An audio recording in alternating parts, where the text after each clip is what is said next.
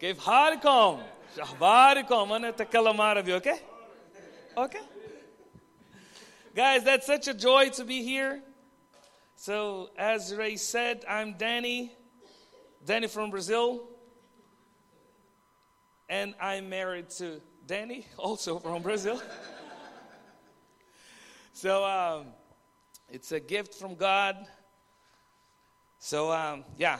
So then I have here with me Felipe, Adri, and Pachi that are also um, part of what we've been doing here. So Felipe and Adri. Felipe, it's like my nephew. Uh, and then Adri, as married to him, kind of, I don't know, became, kind of, was forced to, but like, uh, she's in it. So, and then it's such a joy, guys, to be here with you. So, as Ray said, I came from Brazil. I'm part of YWAM, which stands for Youth with a Mission, and I came with a very clear purpose to this country, which is to share the love of Jesus Christ everywhere. Hallelujah. Amen. So my accent is a little bit weird. That's fine. So if you want, I can even sing a song. So then you can tune up to my song. Does that work? So let's sing like that. I've got my mind made up, and I won't turn back because I want to see my Jesus someday. Are you shy? I've got my mind made up and I won't come back because I want to see my Jesus someday. Hallelujah. So, God is good.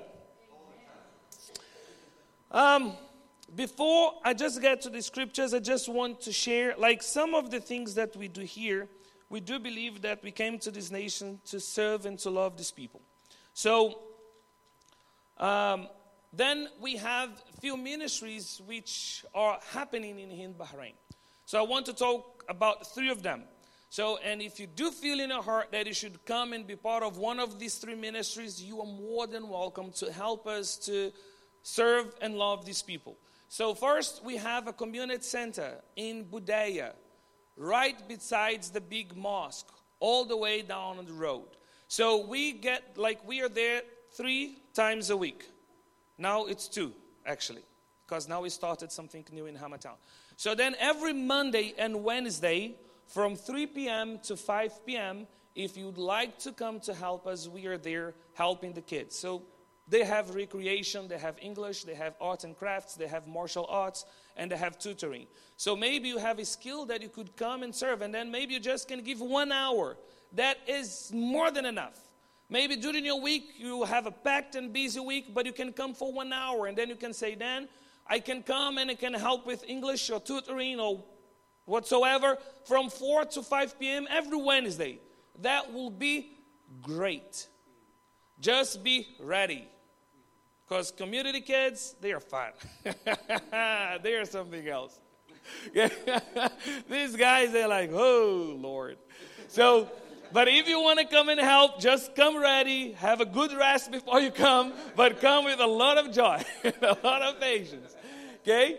So then we have that every uh, Monday and Wednesday. We also we give support to one specific institute that's called Bahrain Mobility Institute in Isatown. So if you do have the heart to go and help and support kids, and not just kids, but adults as well with disabilities, so twice a week the guys go there to just hang out with them, to play and to talk and to sing songs, to play games. So in the evenings, like in the mornings, the people that go in the mornings, they are like skilled to do all this work that has to be done with these guys.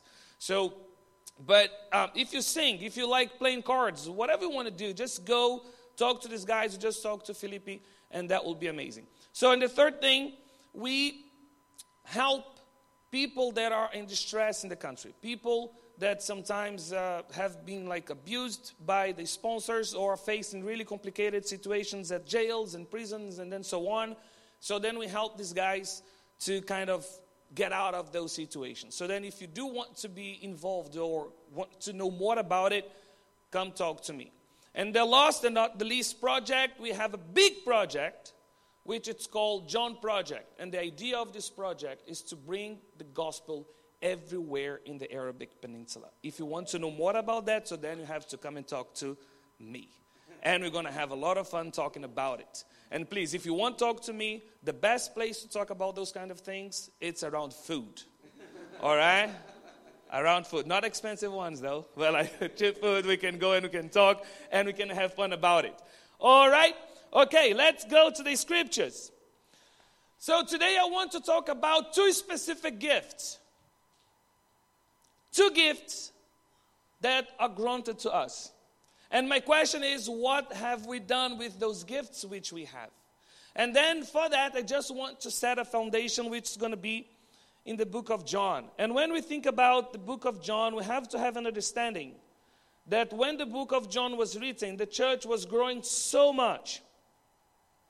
And there was a lot of questions and struggle for the people to understand who the person of Jesus is. They were facing a huge conflict trying to understand who Jesus is.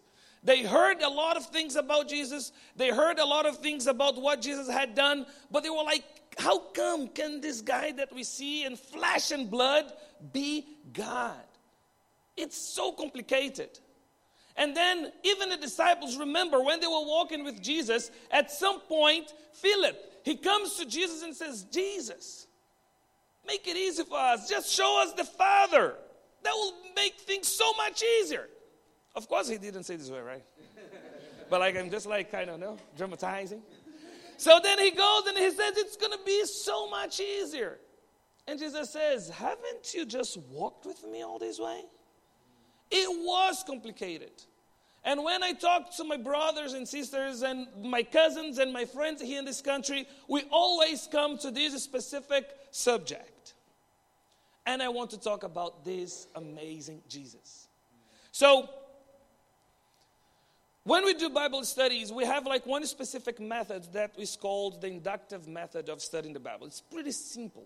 But most of the time, we get one book and we try to find like the verses or the verse that will summarize the whole book. So, as people that were struggling so much to understand who the person of Jesus is, we look and then we see that John was written towards people that were really struggling with that.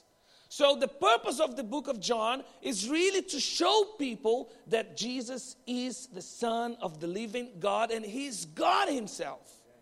That is the purpose of the book.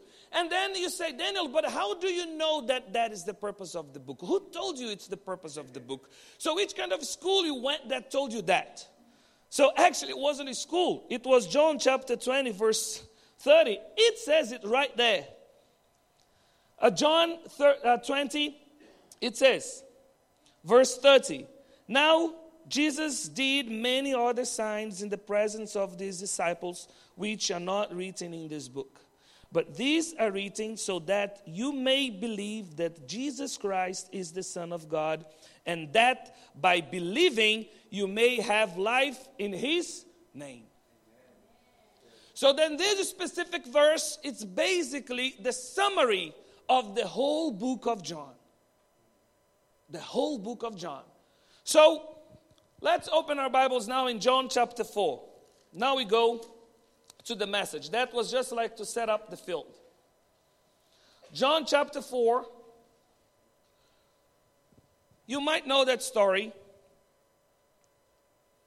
And but there is some things in here that I believe it's too precious for us to be reminded. Maybe everything that I'm going to be saying here this morning, you already know. Maybe not nothing new.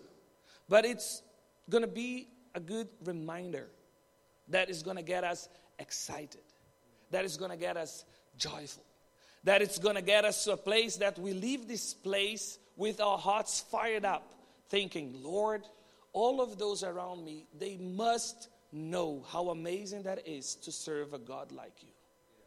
And then we go wild like that. So, in that story, we read.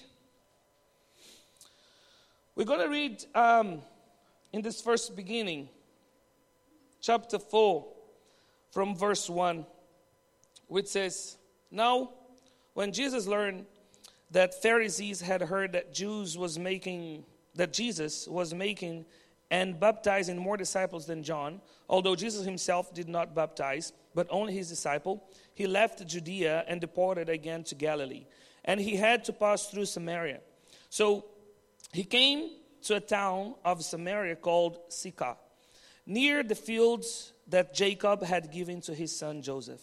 Jacob's well was there. So Jesus, wearied as he was from the journey, was sitting beside the well. It was about the sixth hour, which means at noon. A woman from Samaria came to draw water. Jesus said to her, Give me a drink, for his disciple had gone away into the city to buy food. The Samaritan woman said to him, How is that you, a Jew, ask for a drink from me, a woman of Samaria? For Jews have no dealings with the Samaritans. Jesus answered her, If you knew the gift of God and who it is that is saying to you, Give me a drink, you would have asked him, and he would have given you living water. So, Lord, I pray, would you bless us this morning with your word? Guide us, direct us, teach us that your Holy Spirit may fill this place and may your Holy Spirit really be the one that's going to be directing us as we go through your word, as we study your word. So, Father, be in our midst, be in this place. Talk to us. Fill our hearts with joy and excitement of knowing that we uh, that we know you and you saved us and you just you are such an amazing God. So thank you, Lord. Amen. So, what I want, like the, the verse that I want to focus this morning, it's basically this one when Jesus comes to this lady in a very weird and complicated situation, in a very different situation, which a lot of us, I believe, we can relate to. And then he comes to her, asks water. She kind of complains and says, How come you're gonna ask me? So look who you are, look who I am. She was a little bit not ha- that happy with that specific situation. And then Jesus turns to her and says, If you knew the gift of God, if you only knew the gift of God. And we can see two things here. One, she had no idea about the gift. Two, she had no idea who she was talking to. She had no idea about the gift and she had no idea about who she was talking to. And when we look deep in the scriptures about this specific verse, the gift, the word gift that is used here, it's not the same word that is used, for instance, in First Corinthians or in the book of Romans. It's not talking about the gifts that are faculties. It's not talking about gifts that were granted to you in order for you to display God's glory. This specific gift here are only found in the scriptures 11 times. In all the 11 times, this specific gift is talking about the gift of salvation that only Jesus himself can give to somebody. This gift, it's not a kind of gift that I can give to you. I cannot. I can talk to you about this gift. I can share about the gift. I can tell you how amazing that is to have received this gift, but I cannot give that gift to you. Only Jesus Himself could do that. Only Him. And He comes to her and says, If you do, if you have an idea, if you knew the gift of God, and who is that that is talking to you? So then the other 11 verses, I'm not going to talk about all the 11, but I'm going to talk about two. And we're going to see what the impact of this gift will make in our lives. I don't know how your life got changed when you accepted Jesus Christ. But in my life, that changed completely. The impact of unpacking the gift was something crazy. And it's so awesome when you come and then you have somebody that comes to you and said, I have a gift to you. But you can only enjoy or use the gift if you unpack the gift. So then this morning, what I want to do is like have us thinking a little bit more of how we can unpack this gift of salvation. What does that, does that mean to us? And how can we share about this specific gift? So the other occasion that we see the same, the same word, actually this word in Greek, it's dorian. I don't know if we have any Greek person here. Do we? Habibi. So have you heard this word dorian? Dorian? You see? It's almost the same that I pronounced. Dorian. So this word now Dorian. I've, I was using Google Translator like to help me with the pronunciation, and I just realized I failed so bad. Dorian. Because there is like a, uh, don't know. But you got it, Dorian. Okay, in a very Brazilian accent way. So I want to talk a little bit about Dorian. I want to talk about this gift of salvation, this impact in our lives. We find the same very word in the book of Acts, chapter 2 verse number 38. Let's just open there quickly. Chapter 2, verse 38. If you don't know that story, that it's basically the story when Simon the magician he sees every single thing that is happening and what the apostles were doing he gets so excited he gets so like overwhelmed with all of that and then he comes to the apostles. Peter goes to see what was happening. He comes to Peter, and then he wants to negotiate the gift.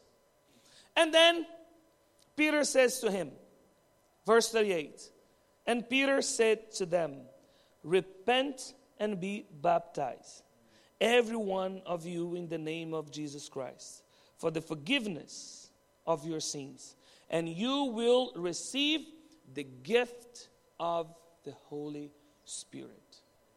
He comes to Simon the magician and basically says, What you want cannot be bought. It's not by your effort, it's not by your work. It is a free gift that only Jesus Christ Himself can give. There is nothing you can do to gain it by force or by merit. You have to believe repent and believe. It's just there. You just have to accept it, just receive it. So we see that when that happens, everyone got just shocked with everything that Peter was saying because you're like, that doesn't make sense. I've learned in my whole life that I have to do in order to receive. But here we see a situation when Peter says, You don't. That's for free. And then when we study the book of Ephesians, that makes it so much clear.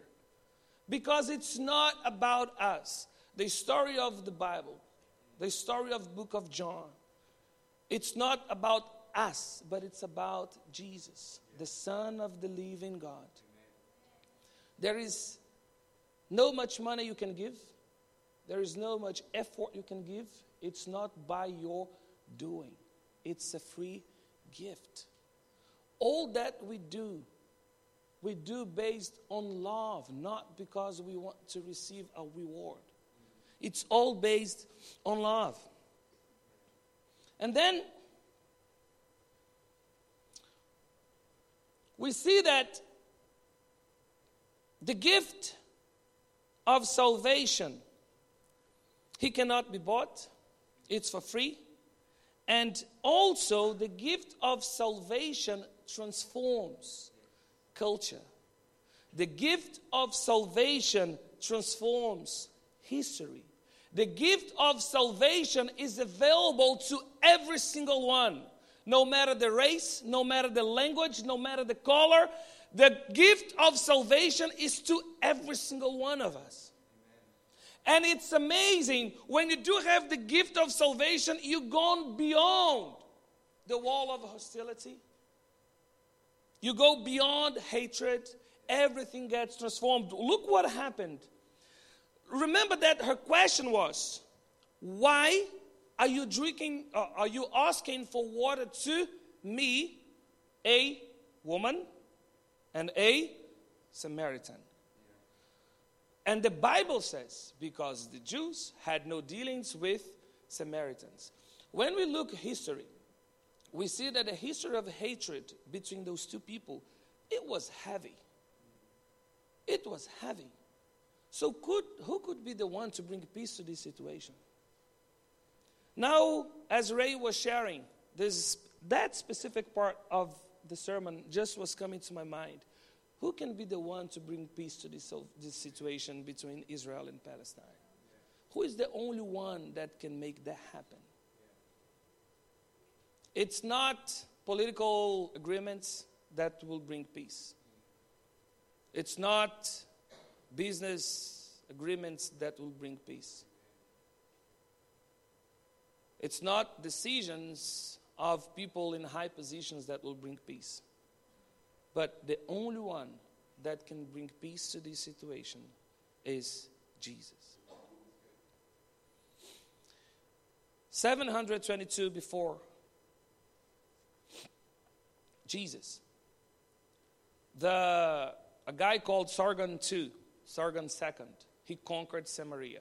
So if you just like, if we just backtrack, we will remember what happened when Solomon he did what wasn't good before the Lord's eye. He said, "Look, there, there will be a division. There will be a problem because of your sin." So then Solomon's son, so he wasn't doing what was great before the Lord. So then after that, the kingdom of Israel gets divided in two. You have 10 tribes that went up north, and you have two tribes that came south. So these 10 tribes with Jeroboam that went up north, all the kings did what wasn't good before the Lord's eyes. All of them. So then 722 before Christ they are captured. So the guys from Sargon, an Assyrian king, came and just made everyone a slave. He just messed the whole thing up in that area. So as he took a lot of people in captive, he left few people there. So his strategy was, okay, I'm going to leave these people here in Samaria, but I won't take everyone, but I'm going to bring different religions. I'm going to bring different languages. I'm going to bring different everything. So I'm going to mix that up the whole nation. So he did that to Samaria. So 500 years later, you had the people from the south that was taken to Babylon. So, but 70 years after the prophecy of Daniel, they go back to their land. So the Jews came back. So as they came back, the Samaritans were there, the Jews were there. The Samaritans wanted to do things together to become one people again, but the Jews said, no, we don't want it. So then the Samaritans, they had the urge, they had the thirst to worship the Lord, and then they built a temple in the Mount Gerizim. And the Jews built a temple in Jerusalem. But then what happened was that 100 years, I think it's 1 150 before Jesus Christ, the Jews went to Mount Gerizim and destroyed their temple. And then this guy got very upset. These guys, they were like, what is happening here? So there was a history of a lot of hatred. A lot of hatred. So that's why the Samaritan woman came to Jesus and said, We believe that here's the place we have to worship, and you say that Jerusalem is the place that we have to worship. And then what Jesus says? Woman. Let's read it. Then I'm just opening up here.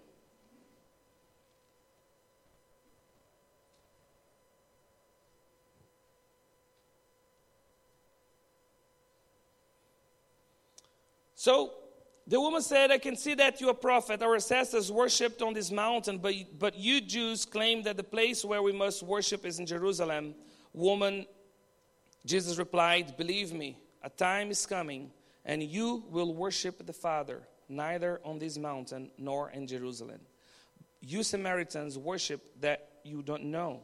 We worship what we do know, for salvation is from the Jews. Yet a time is coming and has now come when the true worshippers will worship the Father in the Spirit and truth, for they are the kind of worshippers that the Father seeks. When the woman comes to Jesus, she comes with all this history, all this hatred, all these walls of culture, all these walls of beliefs. But Jesus was the one to give her the gift of salvation, which was able to break all of that down. She just didn't know that. So she didn't know about the gift, and she also didn't know about the gift giver. And guys, when we do not know a person, we do not know what to expect from this person. When we have no knowledge, that's going to affect a lot our attitude, our behaviors, and the decisions we'll make. So, this woman, she was talking to Jesus without knowing the gift that he could give, without knowing who he was. She was talking to him and she was relating to him, not knowing who she was dealing with. And there was another guy in the Bible that also did the same, but the point he got to know who God is, that changed his whole perspective. So, my heart this morning is that as we get to know, as we get reminded, the Jesus that you and I serve, the Jesus that you and I worship, we will follow his steps and fulfill his commandments. So remember that Pharaoh, when Moses and Aaron they come to him and say, "Let the, the people go because God is saying so," he asks a question. He says, "Who is the Lord? Who is this God? Why will I let them know?" So the fact that we have no knowledge that doesn't bring you fear. So Pharaoh didn't fear the Lord because he didn't know him. So most of the time we don't do what we're supposed to do because we don't have deep intimacy with the one that is telling us to do. Because if we do know, we will obey. Think with me. I don't know about how you were brought up, but my father, he was like the way I was brought up was very strict. If he says, be at home at 10 p.m., I knew I had to be at home at 10 p.m. Why? Because I knew my father. And because I knew him, I would fear him and I would obey. Because if I messed up, would have consequences. And I knew him. So if I know my father, if I know who I'm dealing with, my attitude, my behavior, the things I do or the things I don't do, those things will change. So Pharaoh, he comes, he says, Who is the Lord? Why will I obey him? And then he got to know who God was. He got to know. He didn't know, but he got to know. Remember, I just want to, to remind you what happened when the 10 plagues came. That's not like in the summer, but just like to give you a, because that, was that's so exciting. So, look how it's amazing when you get the knowledge of something you hadn't before. So, Pharaoh comes to him and says, Okay, who is the Lord? I don't know who he is. So then I believe that the Lord looked at him and said, Okay, let me show you who I am. So for that, we have to understand a little bit of the Egyptians' belief at that specific time. And how was their worldview and how they saw the world, how they saw creation, how they saw the whole thing, how that worked. And it was like they were, uh, that was weird. But that's history, you can just Google there. How was their belief about God. And then I will just very quickly try to explain to you what was their belief, what was in their mind. So then we will understand how and why the 10 plagues took place. So just bear with me. I'm going to like very quickly tell you about the story of how they believed the world was built, the world was formed. Look at these guys. Look what, uh, of what they believed. They believed that the whole world was in the beginning a bowl, a bowl of water, a huge bowl of water from inside this bowl of water, a flower, lotus, is that a flower like that? Lotus? Like a white, beautiful one? Lotus? Is that lotus?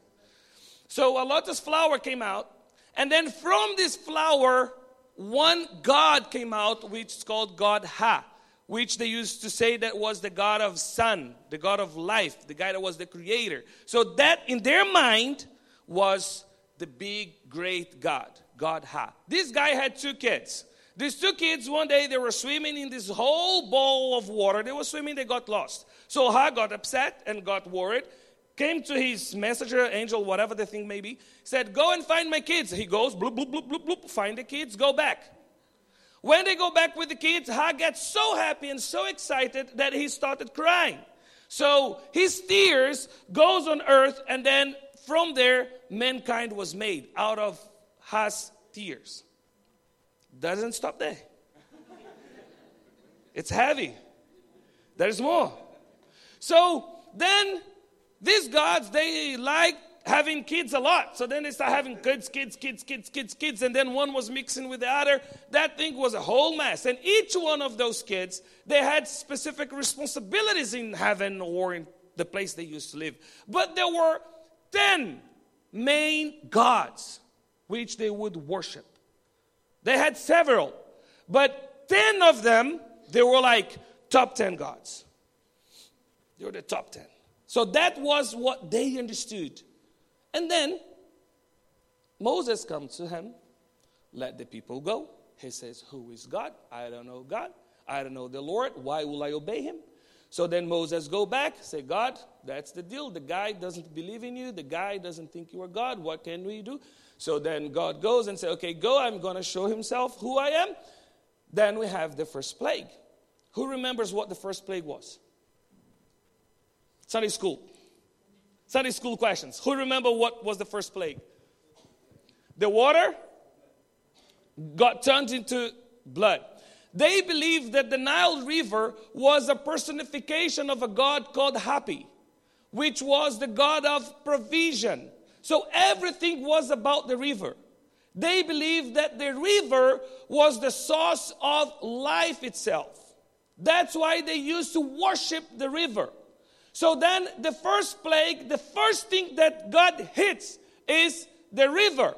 And then, with the plague, God makes a statement The river is not the source of provision in life, I am the source of life. So then, before, Pharaoh didn't know anything about God. But now he started to know. Now the thing is changing. So then later on, we come to the second plague. Who remembers what the second one was?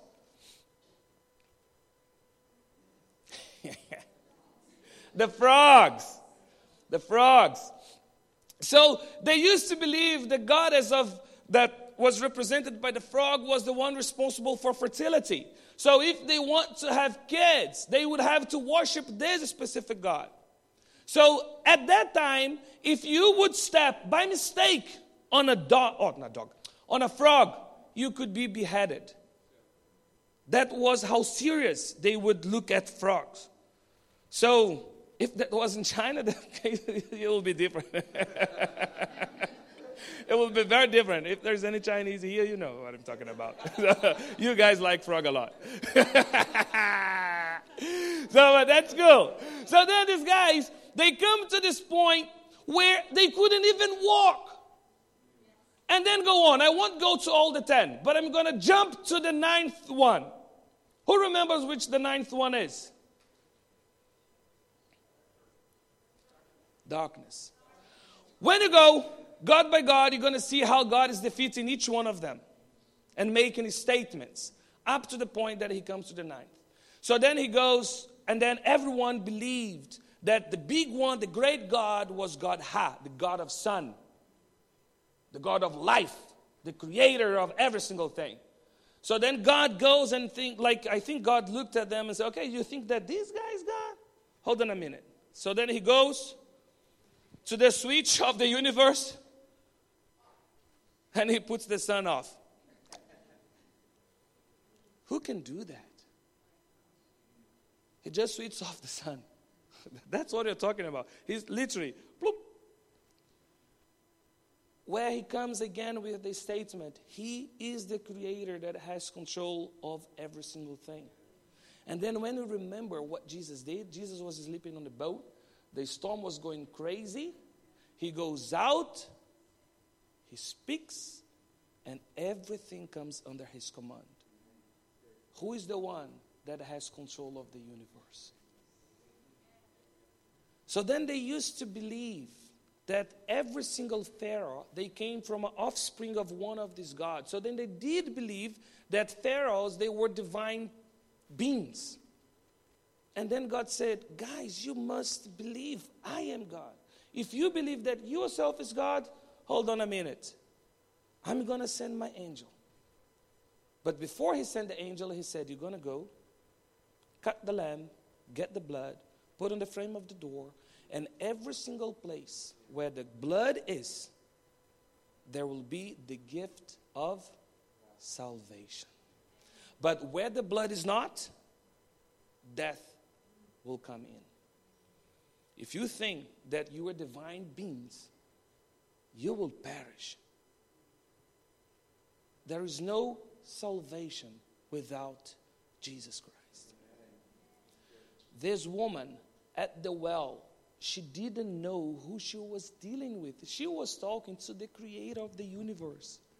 She was talking to the one that John, when he starts his book, and it's amazing that he already starts his book off like big time. He doesn't get like started slowly and then he goes warming up, warming up, warming up. No, he goes big already, and I love this. He started the book in the very first verse. In the beginning was the Word, and the Word was with God, and the Word was God. He, he just started his book like, guys, that's it. That's it.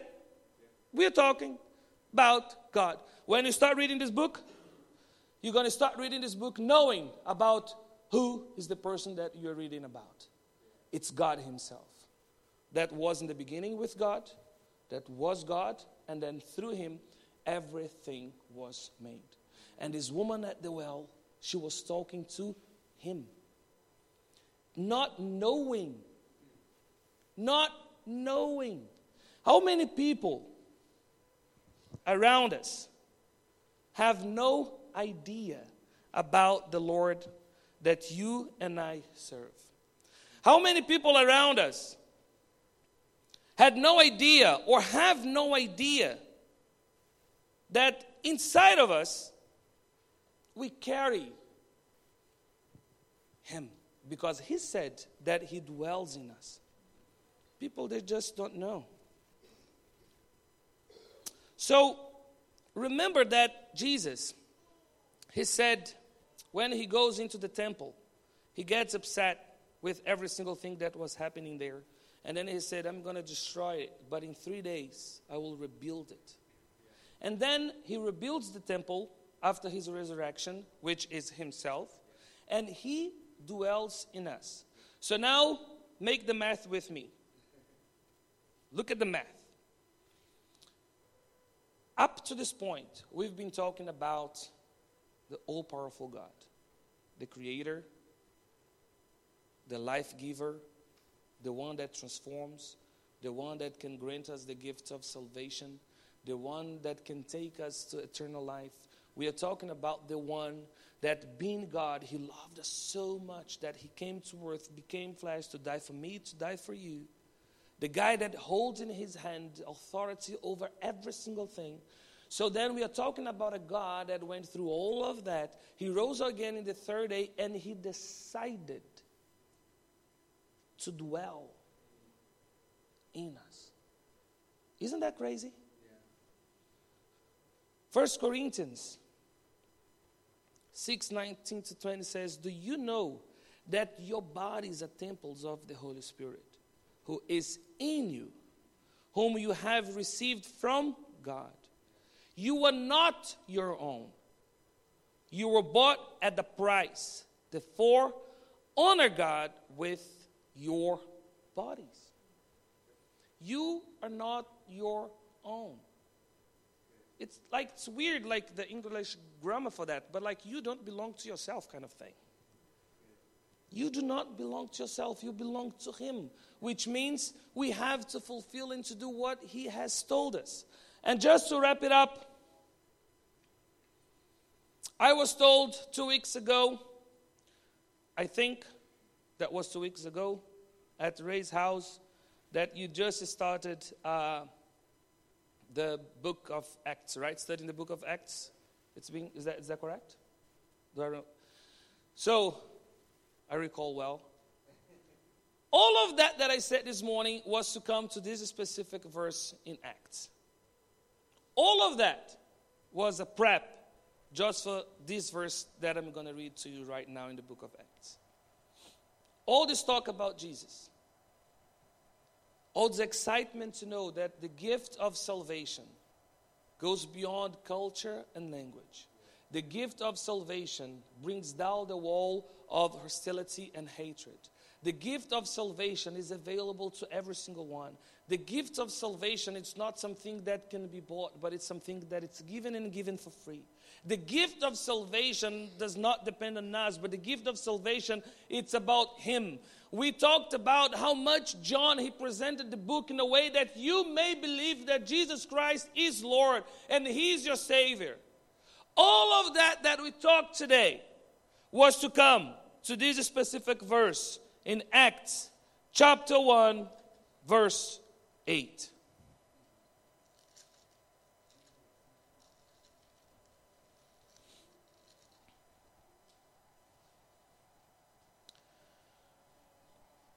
which says, But you will receive power when the Holy Spirit has come upon you, and you will be my witnesses in Jerusalem, all Judea, Samaria, and to the end of the earth.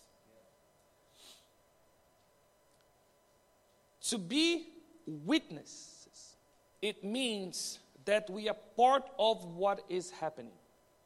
So if you go to a court and then somebody is plead guilty or whatsoever, they will call a witness. Usually, this witness is somebody that experienced at some point what had just happened. And that affected that person some way. So, there is a story in Brazil um, of our organization you can even like if you do if you're curious to know more about that specific story that i'm going to share with you right now and i'm already wrapping up. Um, it is of one girl called hakani. So what happens is as you know in brazil we have lots of indigenous people in loads of tribes that are unreached places in brazil. So like we have about 16000 tribes in the jungle, in the forest, which have not yet heard the gospel. So some of those tribes, they have very problematic rituals and things that they say it's about culture. So one of them is if you have a kid, like the, the mom has a kid, and this kid is born with any sort of disability, they understand that this baby is cursed. And if this baby lives, this baby will bring uh, curses to the tribe. So, what they do, they bury those babies. So, if you have twins, they will bury one of the twins. Why? Because one of them is going to be bringing curses to the tribes. So, it's a very complicated and sad situation. And I'm not talking to you about a story that I heard from a friend because we were all involved in that at some point. So then what happened was this kid called Hakani, she was born and she had some sort of uh, disability, some neural disability. And her mom, like the tribe chief, went and buried her. So the brother went to where she was buried and he just undug her and took her out and took her to the guys from YWAM. So, because of that, the government of my country said that we are interfering in a cultural matter that we shouldn't help this sort of situations because that's a cultural matter. And we were saying that that's not a cultural matter because murder it's not related to culture. But that became a big thing. And we said that what we were doing, we were doing because we believe and we live based on Jesus' principles. And because we are witnesses of what he had done, he has done. So that's why we take this stand.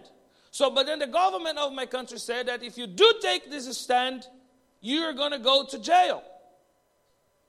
That is the burden of a witness. When you partake a specific situation, you become part of the situation. So when you do have the gift of salvation, you become part of this gift. And when you start unpacking this gift, you have a responsibility towards this gift.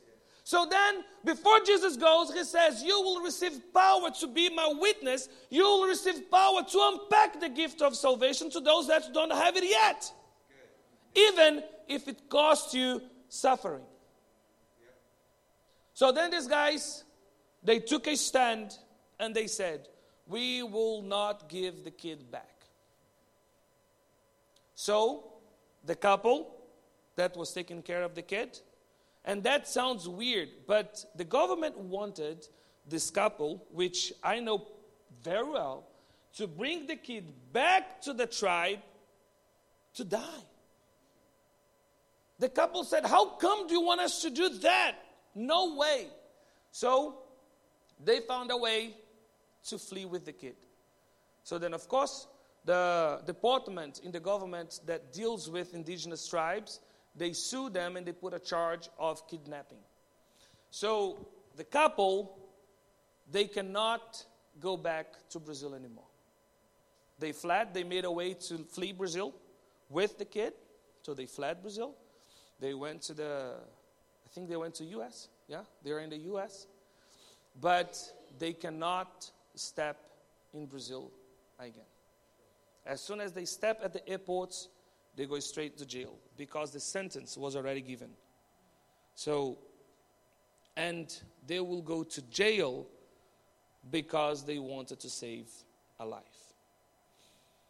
So, when Jesus said, We will receive power of the Holy Spirit. Guys, he was talking about receiving the power to be witnesses and to be willing to pay the price that needs to be paid in order for us to see people around us having the same joy of salvation that you and I we have. So my question to you this morning is Are you unpacking the gifts that once you have received? Are the ones around you aware of the gift that you have? And are they aware that they can have the same gift that you and I have? But to be a witness, you have to be a partaker. And my prayer is that as you go through the studies of book of Acts, you can get more and more encouraged to go out there to proclaim about the gift that once you received for free. Not because you deserved, not because you came from a cool country, but because He is a loving God. Amen. Let us pray. So, Lord